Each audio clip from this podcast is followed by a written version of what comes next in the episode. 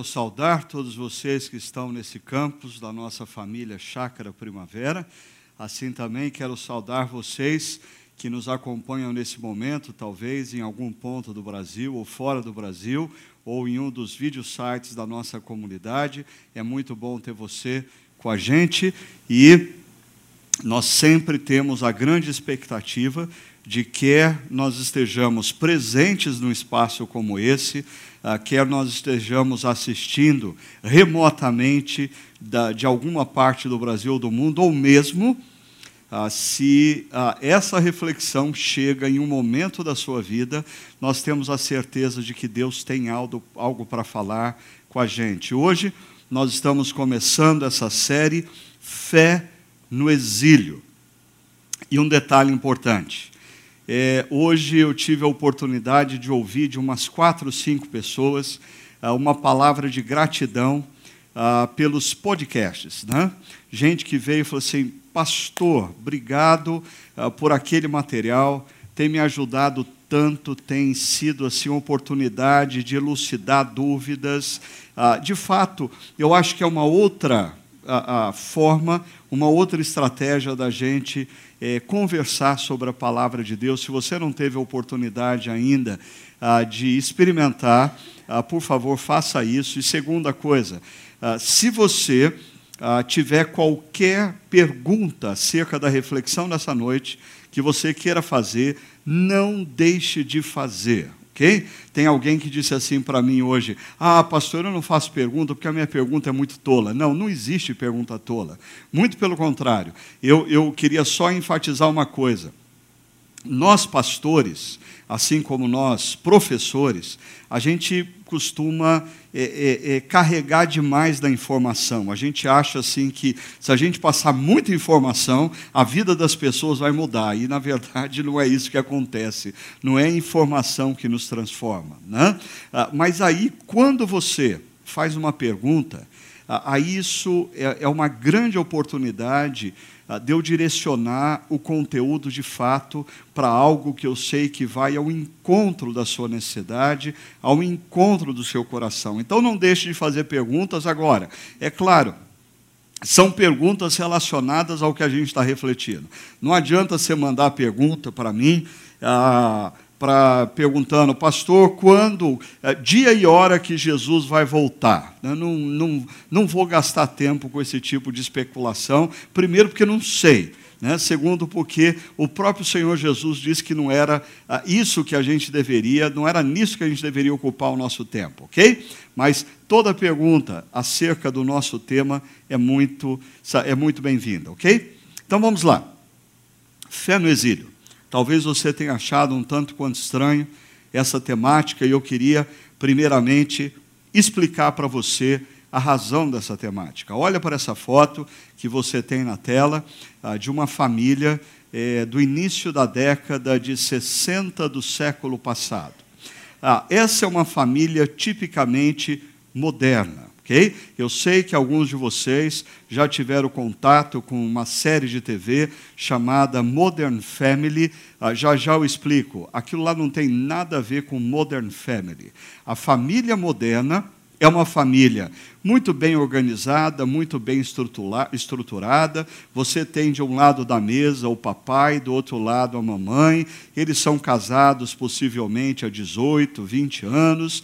É, de um lado da mesa você tem o vovô, do outro lado você tem a vovó. Eles são casados há mais de 40 anos, é, tudo é, muito bem equilibrado. Tem também na mesa um filhinho e uma filhinha do outro lado, ambos altamente comportados. Você pode pode perceber que nessa mesa eles estão se preparando para jantar e não tem ah, sobre a mesa nenhum telefone celular. Criança não precisa de iPad para se distrair, para o pai ou a mãe poderem almoçar à vontade. E um detalhe importante: eles estão orando antes da refeição. Ah, eu não estou querendo dizer que esse é o retrato eh, da família perfeita. Eu só estou querendo dizer que quando nós pensávamos numa família no mundo ocidental, no início da década de 60, era é, essa era a imagem que retratava grandemente o que significava ser família ou que qualquer jovem que se casava queria alcançar. Esse era o alvo. No entanto, começando por duas guerras mundiais, o mundo se desestabilizou, o projeto positivista, moderno, entrou em crise. E isso gerou, a partir da década de 50, mais propriamente a partir de meados da década de 60, o início de uma grande revolução cultural. Ah, nós talvez não tenhamos a compreensão exata disso, mas possivelmente, se o mundo durar mais 200, 300 anos, eh, os historiadores vão olhar ah, para, para os 50 anos que separam os anos 60 da primeira, da segunda década do século 21 e vão dizer que nunca na história da humanidade uma geração esteve imersa numa transformação tão bruta, tão grande, tão impactante, tão profunda como nós estivemos. Por exemplo, nos anos 60, emergem os Beatles, uh, o movimento hippie, o festival de Woodstock, paralelamente à liberação uh, sexual, uh, vem também à tona o feminismo no seu movimento raiz. nos Estados Unidos da América, o, o, movimento reivindicando os direitos civis dos negros, tudo isso vai gerando uma grande tensão.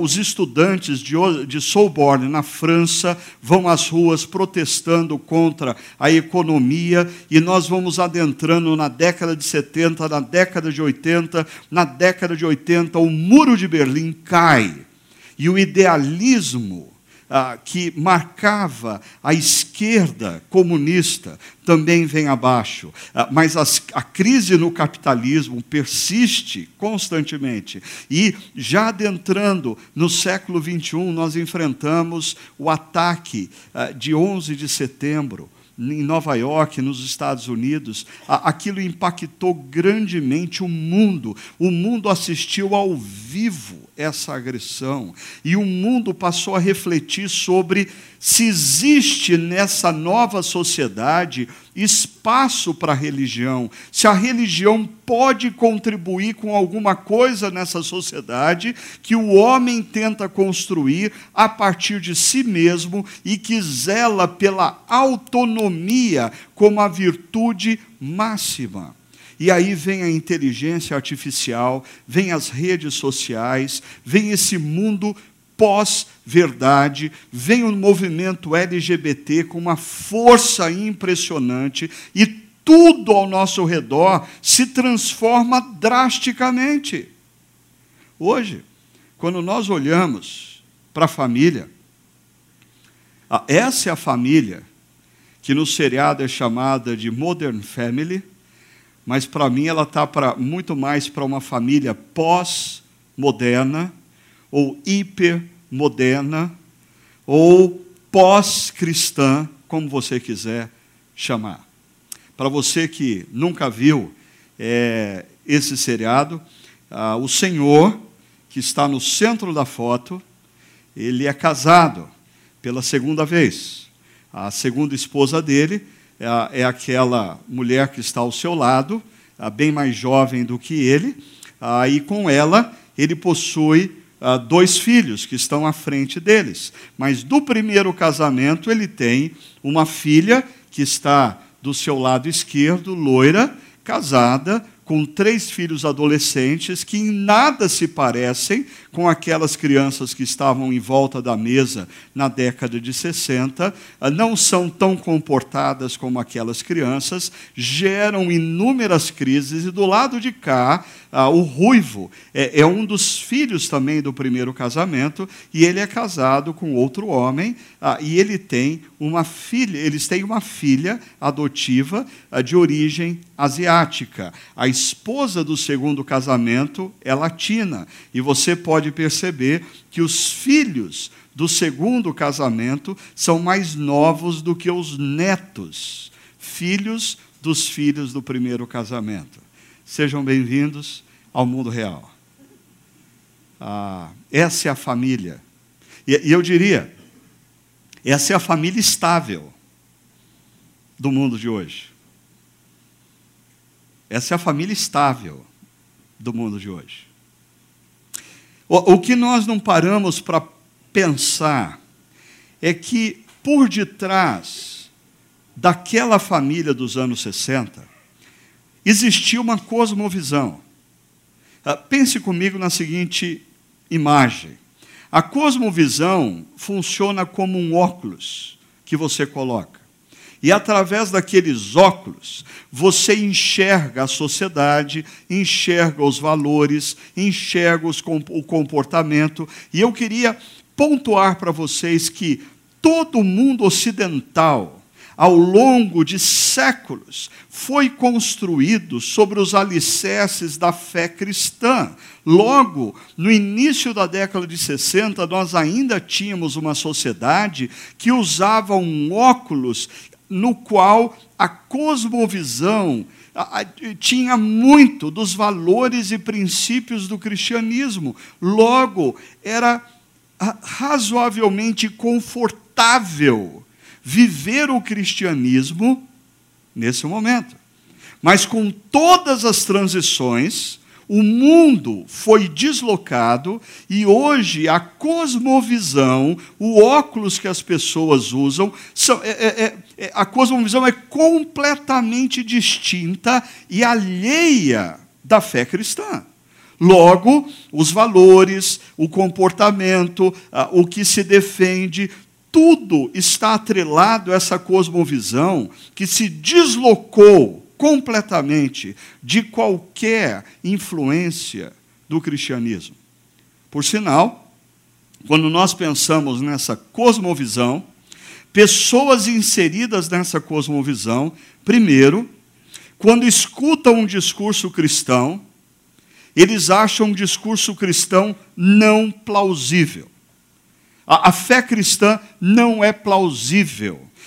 É, é ridículo esse negócio de você acreditar que a Bíblia é palavra de Deus. A Bíblia é um livro escrito por homens. Não tem nada. De... É, é ridículo esse negócio de você achar que a Bíblia traz princípios para a sua sexualidade, para o seu comportamento, para a forma como você se relaciona com o seu marido, com a sua esposa, com o seu próximo, com as pessoas mais, mais pobres da sociedade. É ridículo você condicionar a sua vida a, a uma visão de mundo tão arcaica. Ainda, pessoas inseridas nessa cosmovisão veem os valores cristãos como uma ameaça. Perceba como isso está se tornando cada vez mais comum. Ah, uma pessoa ontem me dizia o seguinte: que ele foi a fazer uma palestra numa empresa do mundo corporativo e a palestra falava sobre progresso. E num determinado momento, ele faz a menção de uma frase dizendo: o apóstolo Paulo, no século I, diz o seguinte sobre o progresso: pá, pá, pá.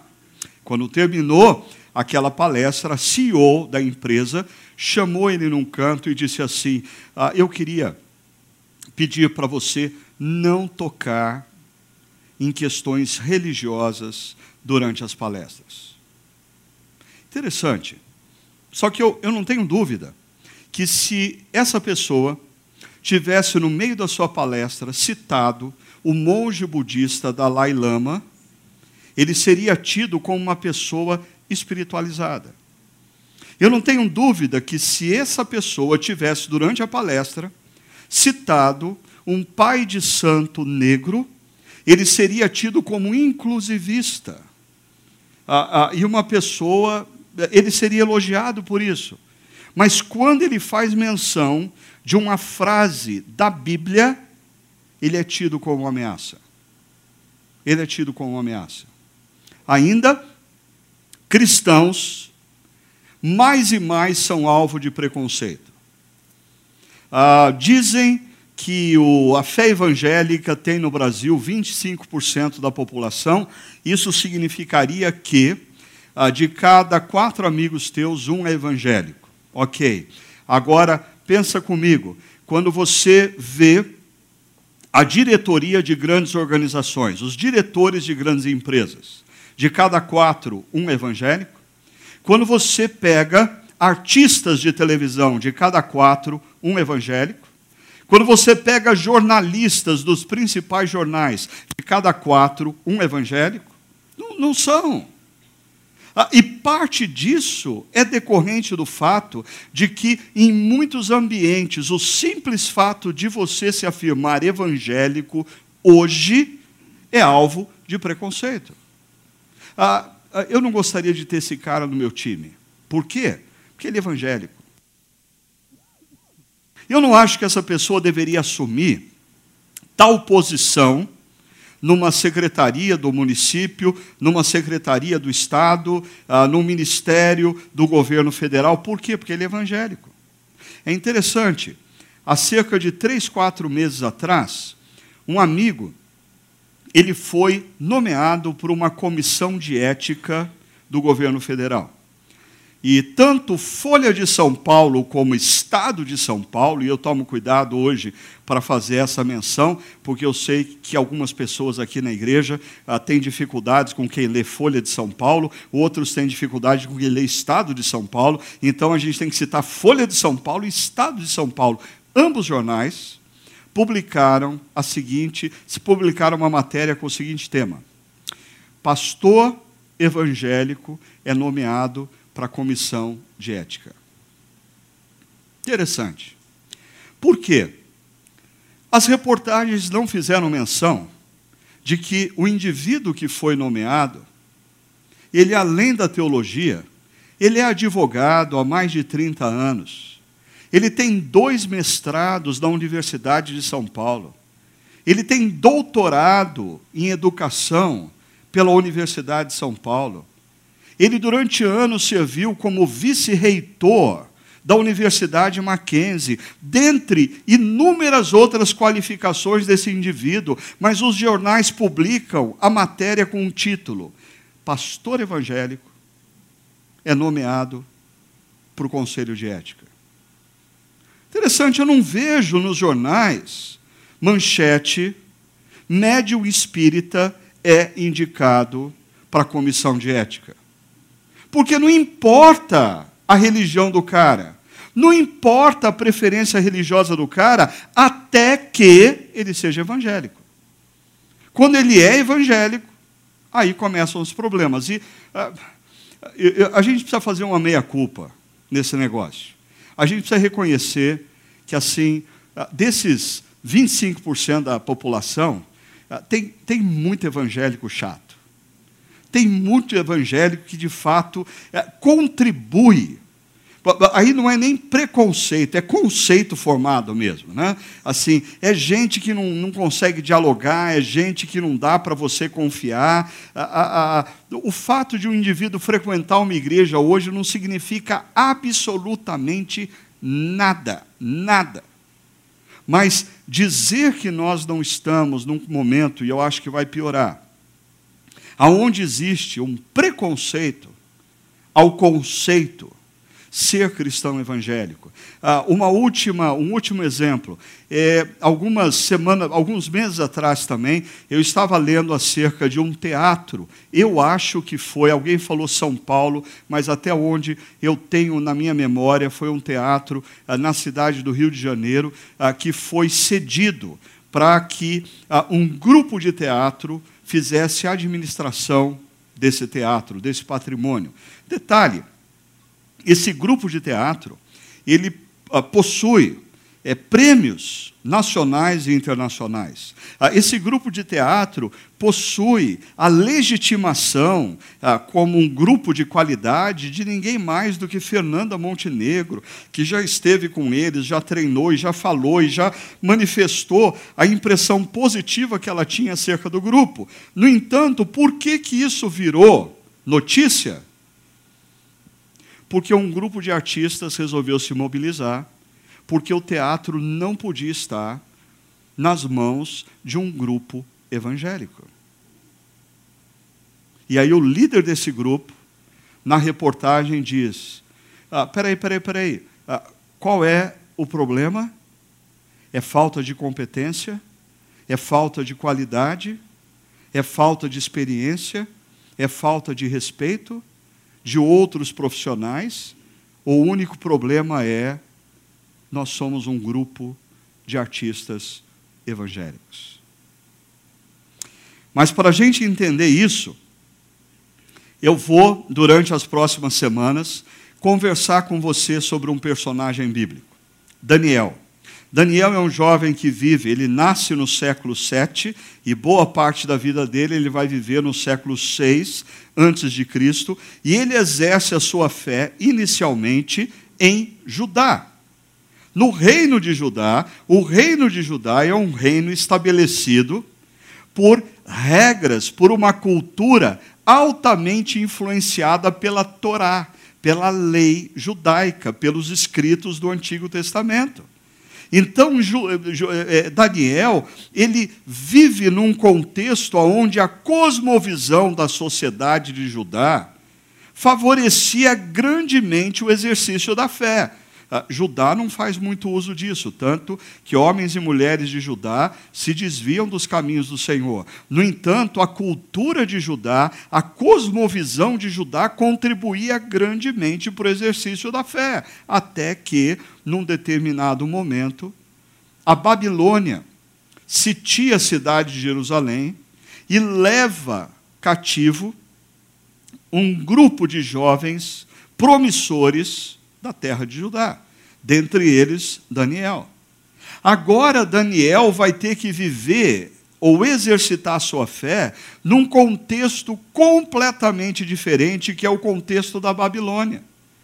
A, a cultura da Babilônia, a cosmovisão que rege homens e mulheres na Babilônia, é, é uma cosmovisão completamente avessa aos princípios e valores norteadores da fé de Daniel. Fazendo uma analogia, o século XX se inicia tendo talvez a cultura ocidental em Judá. E o século XXI se inicia tendo a cultura ocidental na Babilônia. Alguns de nós nascemos quando o mundo ocidental era regido por uma cosmovisão altamente influenciada pelos valores e princípios cristãos. E agora, quando a gente liga a televisão, ou quando a gente resolve assistir uma série do Netflix, ou quando a gente abre o jornal, ou quando você assiste o telejornal, você se assusta. Por quê? Porque você não percebeu.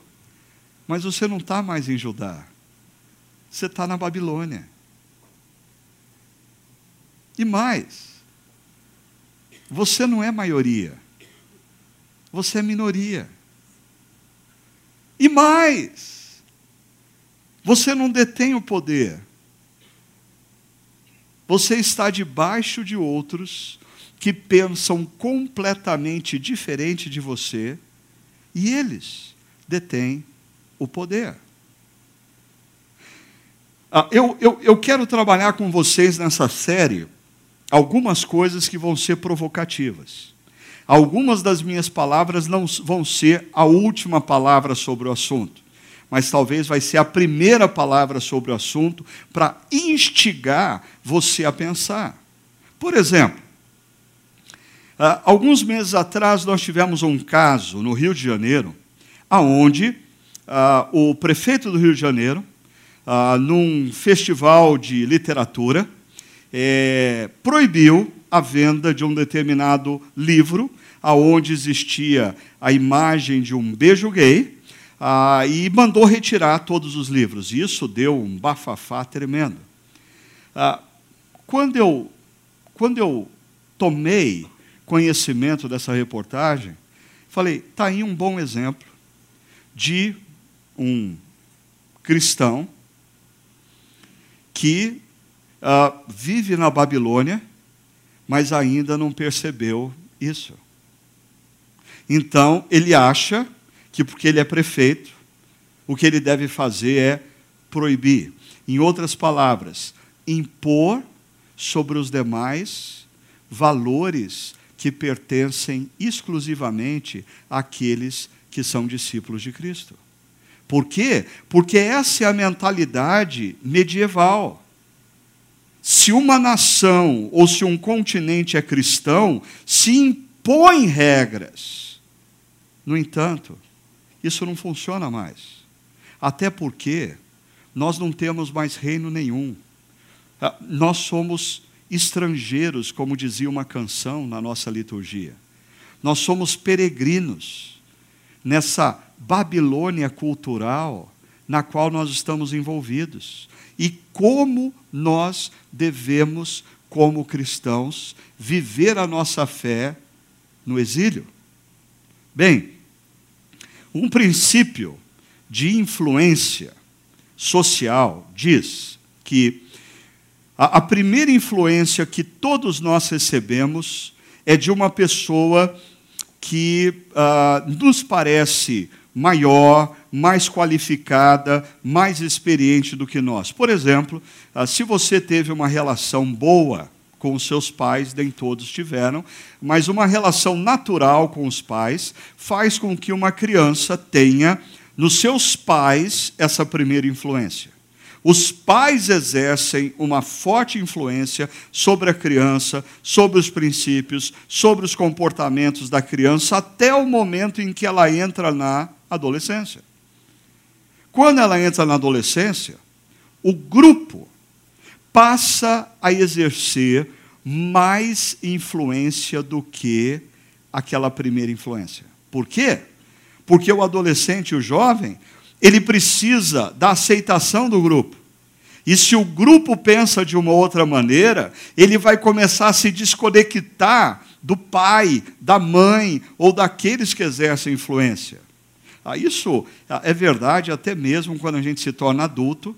É, você tem um pastor que você pode ter como uma grande influência na sua vida. Mas ele, ele fala aos domingos para você, de segunda a sábado, quem exerce influência sobre você é o seu grupo de amigos, é o seu grupo de trabalho, e, e, você vai vendo coisas, vai ouvindo coisas, e gradativamente a sua mente e o seu coração vão sendo formatados, não pelo que você escuta de domingo, vai sendo formatado pelo que você vê e escuta de segunda a sábado. Tem muito mais poder do que você, uma mera reflexão de 60 minutos à luz de tudo que você vê no Netflix, escuta no rádio, conversa com amigos e assim por diante. Agora, Dentro da teoria da influência social, existe uma regra que diz que se essa pessoa, dentro do grupo maior, tiver um grupo de sustentação, um grupo menor, mas que pensa como ele, um grupo maior, menor, mas que defende os mesmos valores que ele, é possível essas pessoas ou essa, esse indivíduo se sustentar num grupo que não pensa como ele, dentro de um grupo menor que pensa como ele. Ah, hoje pela manhã, depois que eu ah, falei sobre isso, é, um profissional me procurou dizendo assim: Pastor, por exemplo, isso foi o que a ABU, Aliança Bíblica Universitária, exerceu sobre a minha vida na década de 70. A universidade era um espaço altamente nocivo para a fé cristã, mas o grupo que se unia para orar, para pensar, para articular, ah, protegia a mente e o coração para que a gente pudesse ter um mínimo de sanidade num espaço nocivo e agressivo à fé cristã. É, recentemente, a nossa comunidade falava sobre a espiritualidade fitness, e um dos princípios foi você ter um amigo espiritual. Você caminhar. Eu não estou dizendo que a nossa missão é andar com pessoas que pensam como a gente, ponto. Não. Você precisa ter amigos espirituais que te sustentam nessa jornada na Babilônia. No entanto, você vai trabalhar, você vai estudar, você vai se relacionar com pessoas que não pensam como você, mas você vai se fortalecer na medida em que você tiver esse grupo. É isso que acontece com Daniel. Daniel é um jovem de 17 anos de idade que é deportado para a Babilônia e o que vai sustentá-lo é o fato de que eles possuíam, dentro do grupo de jovens deportados de várias partes do mundo, eles possuíam um grupo que decidiu resistir. Ah, mas era uma resistência marcada não pela agressividade, não pelo confronto, mas pelo diálogo. Deixa eu mostrar isso para vocês. Começando por explicar o que acontece e como acontece o exílio. Olha só os primeiros versos de Daniel. Daniel 1, verso 1 e 2. Diz assim: No terceiro ano do reinado de Joaquim, rei de Judá, Nabucodonosor, rei da Babilônia, veio a Jerusalém e a sitiou. No terceiro ano do reinado de Joaquim, aproximadamente 605 a.C. Foi o momento em que Nabucodonosor vai sitiar Jerusalém e Joaquim, vendo o poderio militar da Babilônia, vai se render, vai se tornar um vassalo, vai começar a pagar tributo para Nabucodonosor e vai inclusive permitir que Nabucodonosor leve para Babilônia utensílios do templo de Salomão e leve para a Babilônia os jovens mais promissores dentre as universidades de Judá, os jovens que tinham potencialidade para se tornarem grandes líderes da sociedade, são esses jovens que são deportados para a Babilônia. Em 597 existe uma segunda deportação e em 586 existe a destruição de Jerusalém e do templo de Salomão. Aí o reino de Judá efetivamente cai. Mas veja só o que diz o texto ainda: diz que, e o Senhor entregou a Joaquim, rei de Judá, nas suas mãos. É, é interessante porque o relato bíblico não, não, não atribui a Nabucodonosor e o poderio militar de Nabucodonosor o mérito do reino de Joaquim, ou reino de Judá, cair. Ah, o relato bíblico diz que isso aconteceu porque o Senhor entregou Judá nas mãos de Nabucodonosor. E aí você precisa entender a história bíblica que vem desde Deuteronômio, quando o povo de Israel estava prestes a entrar na terra de Canaã e que por diversas vezes Deus fala através de Moisés ao povo, dizendo: Eu vou dar essa terra para vocês. Se nessa terra vocês seguirem os meus caminhos, se nessa terra vocês promoverem a justiça, se nessa terra vocês não se curvarem diante dos ídolos, se nessa terra vocês se mostrarem um povo que obedece os meus mandamentos e a minha lei, se tornando um povo alternativo na história, vocês vão permanecer por anos, por décadas, por séculos nessa terra. Mas se vocês se curvarem diante dos ídolos, se vocês se tornarem opressores, se vocês se tornarem injustos, se vocês não cuidarem mais do pobre, da viúva, do órfão, se vocês abandonarem os meus caminhos, eu vou tirar vocês dessa terra assim como eu tirei os povos que estavam anteriormente nessa terra. Então, o que acontece é que os profetas são levantados para alertar Judá que Judá está se perdendo, e como Judá não se arrepende, vem a disciplina. Deus entrega o povo de Judá nas mãos de Nabucodonosor. Ah, Pode parecer estranho para você o conceito de que Deus disciplina, porque, é claro, nós vivemos num contexto cultural onde a gente gosta do Deus que ama, do Deus que é graça.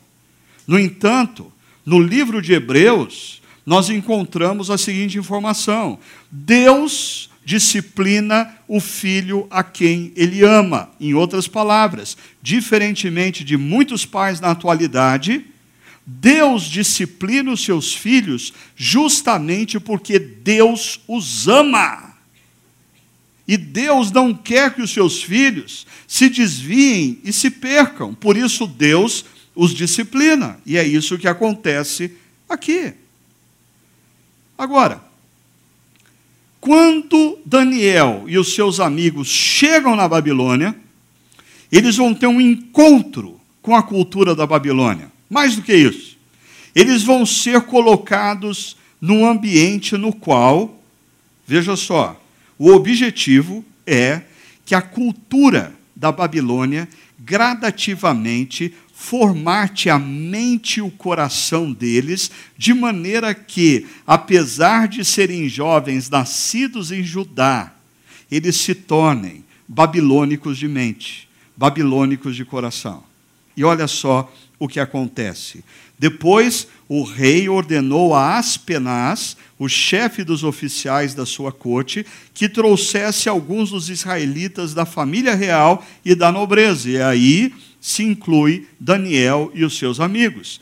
Veja só, primeiro, o critério de seleção desses jovens. Jovens sem defeito físico, de boa aparência, cultos, inteligentes, que dominassem os vários campos do conhecimento e fossem capacitados para servir no palácio do rei. Em outras palavras, eh, Nabucodonosor não dava tiro em vão, ele queria os melhores. Ele queria os melhores. Ah, não é muito diferente o que acontece muitas vezes ah, quando determinados países resolvem abrir ah, oportunidade de bolsas de estudos a jovens do terceiro mundo. Ah, eles querem os melhores. E, e, e, o que eles oferecem tem com a, um dos objetivos inserir esses jovens na cultura e na visão deles. Veja só, continua o texto dizendo: ele deveria, ele Aspenaz, deveria ensinar-lhes a língua e a literatura dos babilônicos, porque quando você tira de um povo a sua língua e a sua literatura, e faz com que o povo fale uma outra língua e uma outra literatura, comente sobre uma outra literatura, você perde a raiz. Por exemplo, se você já teve contato com comunidades de imigrantes brasileiros fora do país, você vai notar o seguinte: a primeira geração nunca aprendeu a falar o inglês fluentemente, o alemão fluentemente, o italiano fluentemente. Então, a primeira geração é uma geração de imigrantes que tem saudade do país, é uma geração que ainda mantém contatos culturais com o país, é uma geração que se reúne para fazer festa da feijoada na Itália, na Alemanha, nos Estados Unidos, na França, na Inglaterra. No entanto, a segunda geração, os filhos que nascem numa terra distante e que falam fluentemente a língua do outro país e não conseguem mais articular a língua portuguesa, eles perdem a identidade. Eles se tornam cidadãos de um outro país. Não tem como você dizer que eles são brasileiros, não são mais. E é isso que eles estão fazendo ainda. Olha só, o rei diz assim: da sua própria mesa o rei designou-lhes uma porção diária de comida e de vinho. Em outras palavras, esses jovens que estão uh, que ganharam essa bolsa de estudo na Babilônia e que vão estudar na Babilônia, eles vão ter o privilégio de comer das mesmas iguarias que o rei comia. Isso não era pouca coisa. Né? Eles receberiam um treinamento durante três anos e depois disso passariam a servir o rei. Ok? E ainda, entre estes estavam alguns que vieram de Judá, Daniels, Daniel, Ananias, Misael, Azarias. Eu não vou gastar tempo aqui, mas é, cada nome de cada jovem desse ah, tinha um significado ah, hebraico que relacionava esses jovens com o Deus de Israel. De repente, o chefe dos oficiais deu-lhes novos nomes. E aí, todos os nomes que são a eles atribuídos são nomes que os relacionam com os deuses da Babilônia.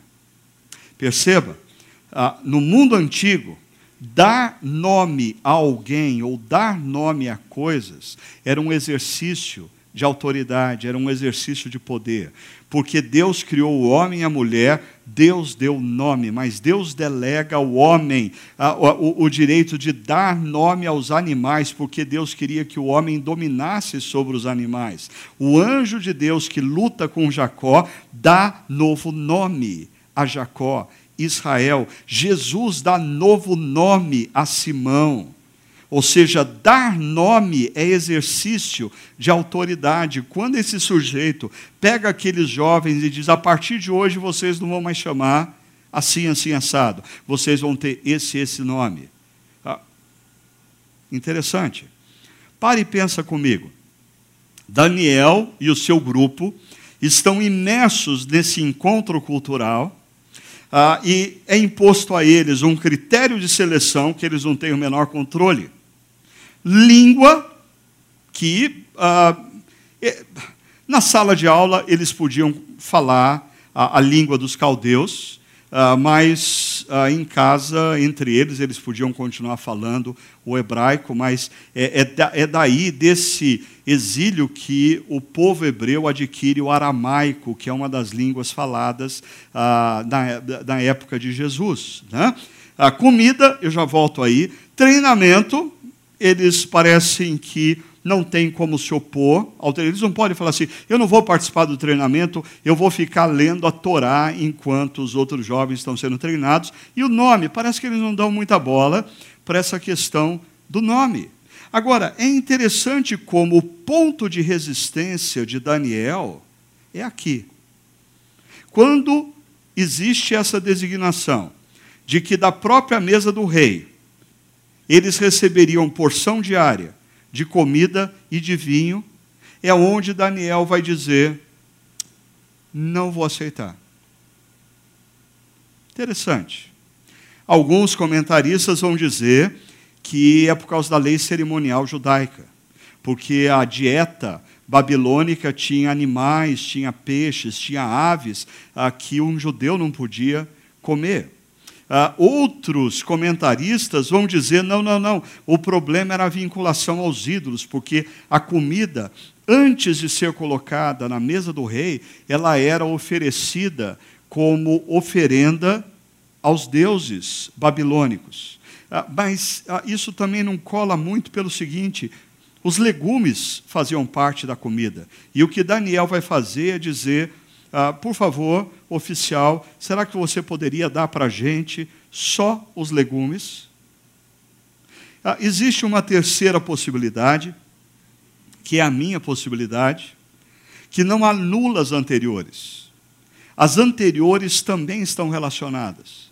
Mas me parece que aqui Daniel decide colocar uma linha de limite aonde ele percebe que se ele passasse essa linha, ele perderia por completo a identidade e, consequentemente, a relevância para com seus companheiros. Por quê? Deixa eu explicar para você como funciona o privilégio e o status. Por exemplo, você é convidado para fazer parte de uma comissão qualquer é, em Brasília. Ah, e você então aceita e você resolve se preparar para ir para a primeira reunião.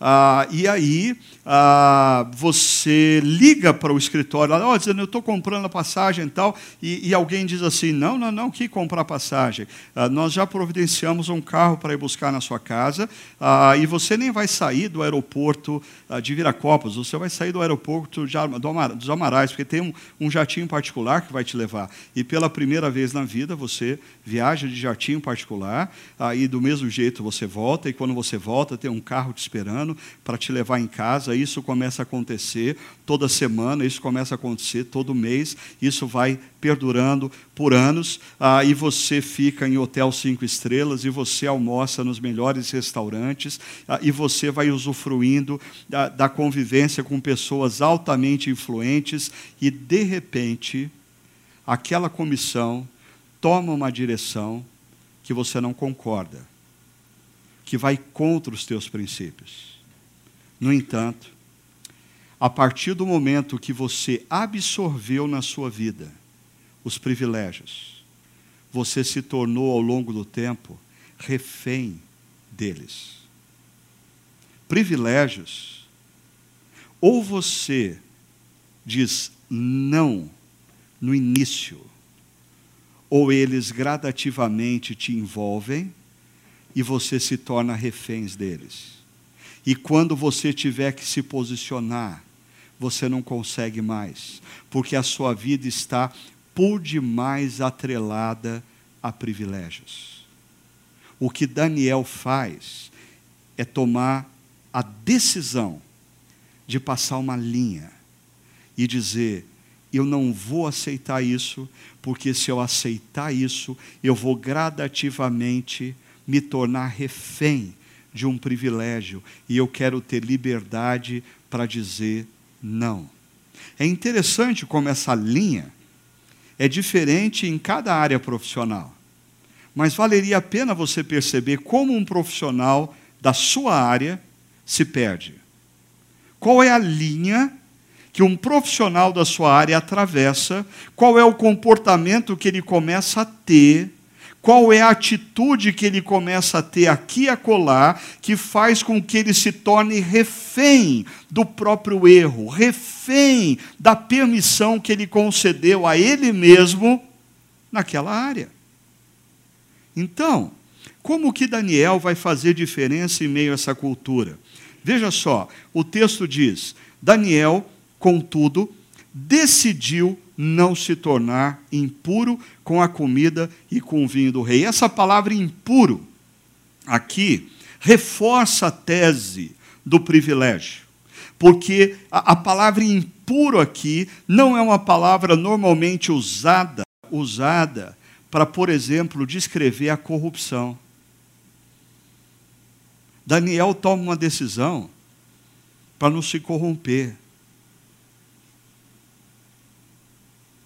E ainda, e pediu ao chefe dos oficiais permissão para se abster deles. E aqui eu vou entrar numa esfera que vai ter, certamente, alguns de vocês vão achar estranho e vão ficar bravos comigo, mas é o que está no texto.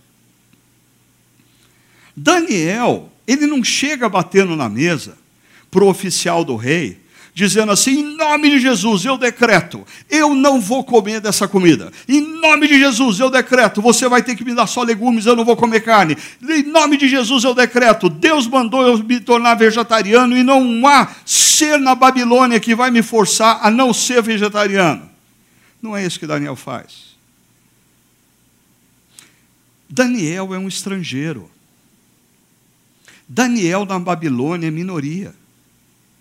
O poder está nas mãos dos babilônicos. Daniel pede permissão.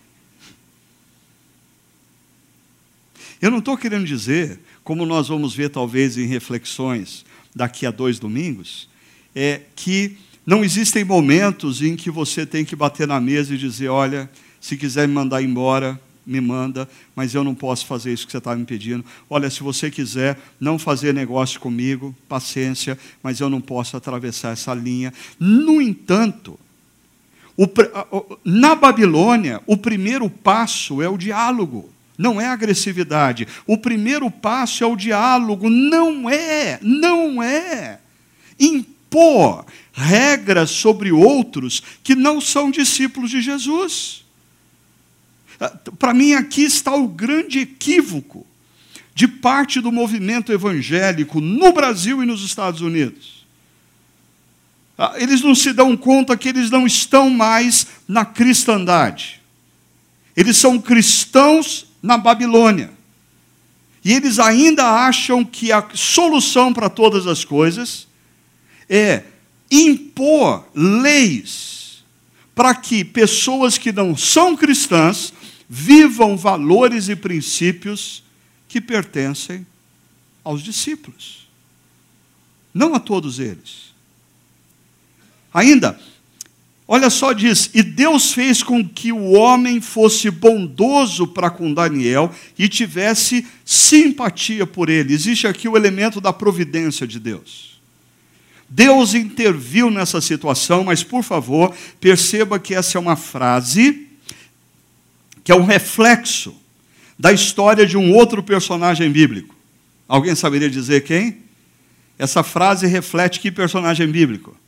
Um outro que viveu num outro exílio. José. É exatamente a mesma frase.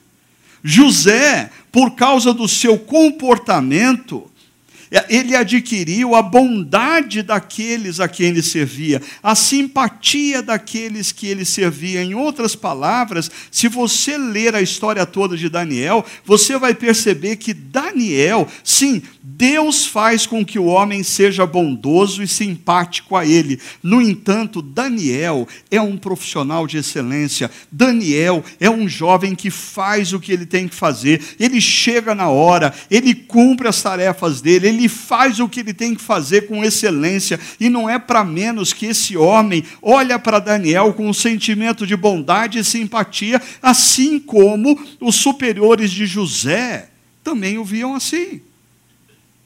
Ainda, diz: apesar disso, ele, o oficial do rei, disse a Daniel: Tenho medo do rei, o meu senhor. Por quê? Ele disse: Porque se eu não der para vocês a comida que o rei mandou dar, e daqui a alguns dias o rei perceber que vocês estão mais fracos do que os outros, ele vai pedir minha cabeça. Eu tenho medo. Sabe o que, que Daniel faz? Daniel acolhe o medo do babilônico. Daniel não parte com os dois pés no peito do babilônico. Daniel quase que, eu, eu, imagino assim, Daniel puxando uma cadeira, pedindo um café, não, vamos conversar sobre porque esse negócio é sério, de fato, é, é preocupante. Eu não quero que você perca a cabeça. O que, que a gente pode fazer nesse negócio? E aí vem a proposta de Daniel. Daniel disse então ao homem que o chefe dos oficiais tinha encarregado de cuidar dele, de Ananias, Misael e Azarias. Peço-lhe que faça uma experiência com os seus servos durante dez dias. Eu não estou pedindo para você assinar um decreto real que todo mundo tem que comer legumes. Ah, eu estou pedindo para você fazer uma experiência comigo e com os meus amigos. Uma experiência. Ah, por sinal, a maioria dos comentaristas olham para esses dez dias e eles não interpretam esses dez dias como literais, eles dizem era um período de tempo, um período de tempo que era, perceba, não era longo demais para que o rei percebesse o que estava acontecendo, nem era curto demais para não produzir os efeitos desejados. Era um período de tempo. Ah, experimente, experimente. Você, como cristão, dentro de uma empresa, você, como cristão, ah, em várias áreas de atuação profissional, você não precisa, no contexto da Babilônia, vir com imposições e dizer em nome de Jesus é isso que você tem que fazer. Que tal você mudar o seu discurso e oferecer para pessoas que não creem no mesmo Deus que você, não creem na plausibilidade do cristianismo, não creem nos mesmos valores e princípios, oferecer para elas uma experiência. Por que você não experimenta? Pode parecer estranho para alguns. Mas ao longo desses 18 anos na comunidade Chácara Primavera, eu vi inúmeras pessoas entrando nesse auditório. E nós nunca as desafiamos a tomar uma decisão radical de fazer da Bíblia e de tudo que a Bíblia diz absolutamente a sua única regra de fé e prática da noite para o dia. Nós oferecemos princípios bíblicos. E elas foram experimentando. E elas foram experimentando. E elas foram experimentando. E sabe o que aconteceu? A vida delas foi transformada. E hoje elas são discípulos de Jesus. E hoje elas creem que a Bíblia é fonte de sabedoria. Mas alguns de vocês, quando entraram no primeiro dia aqui, tinham sérias dificuldades com isso, ou não? Mas volto a dizer, nós estamos no Brasil cercados por um tipo de evangélico que acha que tudo é na base da marra, que a missão que Deus deu para eles é tornar o Brasil um povo evangélico com leis que vêm de cima para baixo impondo a todo homem e mulher valores que pertencem única e exclusivamente àqueles que um dia entenderam o que aconteceu na cruz e se renderam ao amor e perdão de Deus e vivem o que vivem como fruto da sua gratidão pela compreensão do amor de Deus nas suas vidas. Em outras palavras, o apóstolo Paulo diz que é o amor de Cristo que nos constrange, não são leis impostas por vereadores, deputados e senadores evangélicos evangélicos que vão nos levar a ter um país melhor. Eu quero caminhar para concluir dizendo: o texto fala, passados dez dias, eles pareciam mais saudáveis e mais fortes do que todos os jovens que comiam a comida da mesa do rei. E deixa eu deixar bem claro aqui uma coisa: esse texto não é base bíblica para você se tornar vegetariano, ok? Não venha com interpretação simplista dizendo, está vendo? Está vendo? Eles se tornaram mais fortes. É bíblico, a gente tem que ser vegetariano. Não! O texto está dizendo que Daniel fez uma opção, traçou uma linha para não perder a identidade nem a relevância. E sabe o que, que Deus fez? Deus o abençoou nessa decisão. Deus o abençoou nessa decisão. Eles são mais fortes e mais saudáveis porque Deus os abençoou na decisão de manter a identidade e a relevância. Assim, o encarregado do rei tirou a comida especial e o vinho que haviam sido designados e, em lugar disso, lhes dava vegetais. Interessante. Começa a influência de Daniel. Daniel começa a influenciar a cultura. Possivelmente a próxima leva de estudantes internacionais que chegou na Babilônia, esse encarregado do rei disse assim: Olha, chegou para o rei e falou assim: Olha, eu fiz uma experiência com um grupo aí, sabe, e, e, e deu certo. Ah, e, e, a, e a cultura começa ser alterada. É interessante quando você para para pensar que o mundo já teve grandes potências como o Egito, grandes potências como a Babilônia, grandes potências como a Grécia, como ah, os romanos, grandes potências como a Alemanha, grandes potências como os Estados Unidos da América. Mas todas essas nações ruíram. E na história dessa a, a, ruptura de poder, estão pessoas que parecem tão frágeis, tomando decisões tão ordinárias, mas que gradativamente, num conjunto, numa sequência de decisões, começa a alterar o rumo da cultura e, consequentemente, o rumo da nação. Assim, a experiência oferecida por Daniel ao oficial do rei se torna uma alternativa sábia e é o caminho da influência.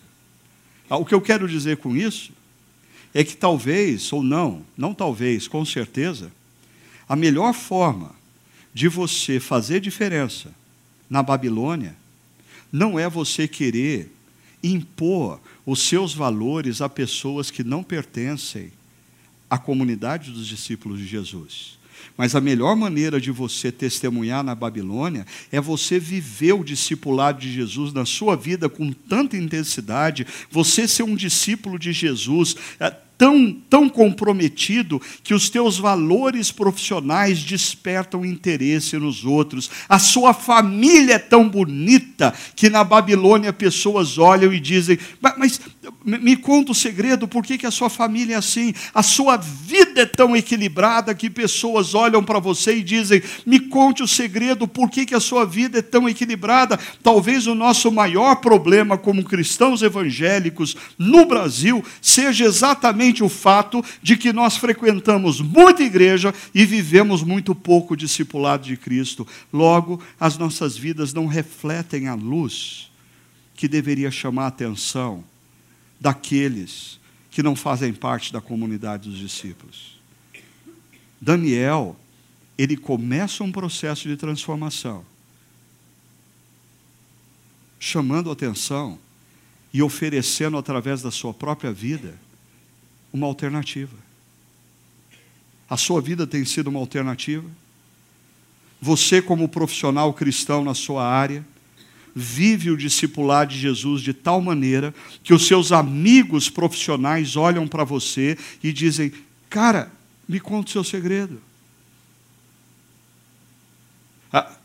Você, como filho, você, como marido, você, como esposa, você vive uma relação familiar que eh, extrapola toda a questão cultural do momento e faz com que pessoas que veem a sua relação com seus pais, a sua relação com seus filhos, a sua relação com a sua esposa, a sua relação com seu marido, e elas dizem: qual é o seu segredo? A sua vida é bonita. Eu quero viver o que você está vivendo. Me conte o segredo. Assim, eu quero concluir convidando vocês para refletirem em quatro ideias, muito rapidamente. Primeiro, tenha consciência de que você é um estrangeiro. Ah, essa é a linguagem que a Bíblia usa para os cristãos. Nós somos peregrinos. Abre mão desse projeto de poder. Abre mão desse projeto opressor de querer impor sobre outros princípios e valores que pertencem à sua vida como discípulo. Acorda! Nós não estamos vivendo mais na cristandade, nós estamos vivendo na Babilônia. Nós somos minoria. E quando você ganha consciência de que você é efetivamente minoria, você se torna mais humilde as suas palavras se tornam menos agressivas. Você passa a dialogar mais. Ainda, lembre-se que decisões preservam sua identidade e relevância. E o ponto é você como jovem, você como solteiro, você como casado, você como profissional na área da medicina, da engenharia, você funcionário público, você advogado, você psicólogo, você precisa parar e pensar hoje qual é a linha que talvez eu tenha atravessado, aonde eu percebo que eu perdi a identidade e a relevância volta atrás. E leva a sério essa linha. Terceiro, o confronto e a agressão não são os melhores caminhos. Daniel, na sua história, a gente vai chegar lá, existe um momento em que ele é explicitamente perseguido. Mas em momento algum, Daniel agride outros. Ah, quando eu vejo na internet indivíduos, em nome do cristianismo, agredindo outros, ah, eu recebi uma frase umas duas semanas atrás que dizia algo assim: se o seu cristianismo gera divisão e ódio, não é cristianismo. Guardou isso? Se o seu cristianismo gera divisão e ódio, não é cristianismo. E por fim, ofereça com a sua vida um caminho alternativo para homens e mulheres que vivem na Babilônia. encarne o discipulado de Cristo. Viva como um profissional na sua área, com valores. Ah, viva o seu casamento com compromisso com o discipulado. Faça com que a sua vida levante perguntas entre os seus amigos e parentes, dizendo: qual é o segredo? É assim que se dá o testemunho. É assim que se vive a fé no exílio. Feche seus olhos. Entra na presença de Deus. Tenha um tempo de oração, de reflexão, de dedicação da sua vida a Jesus.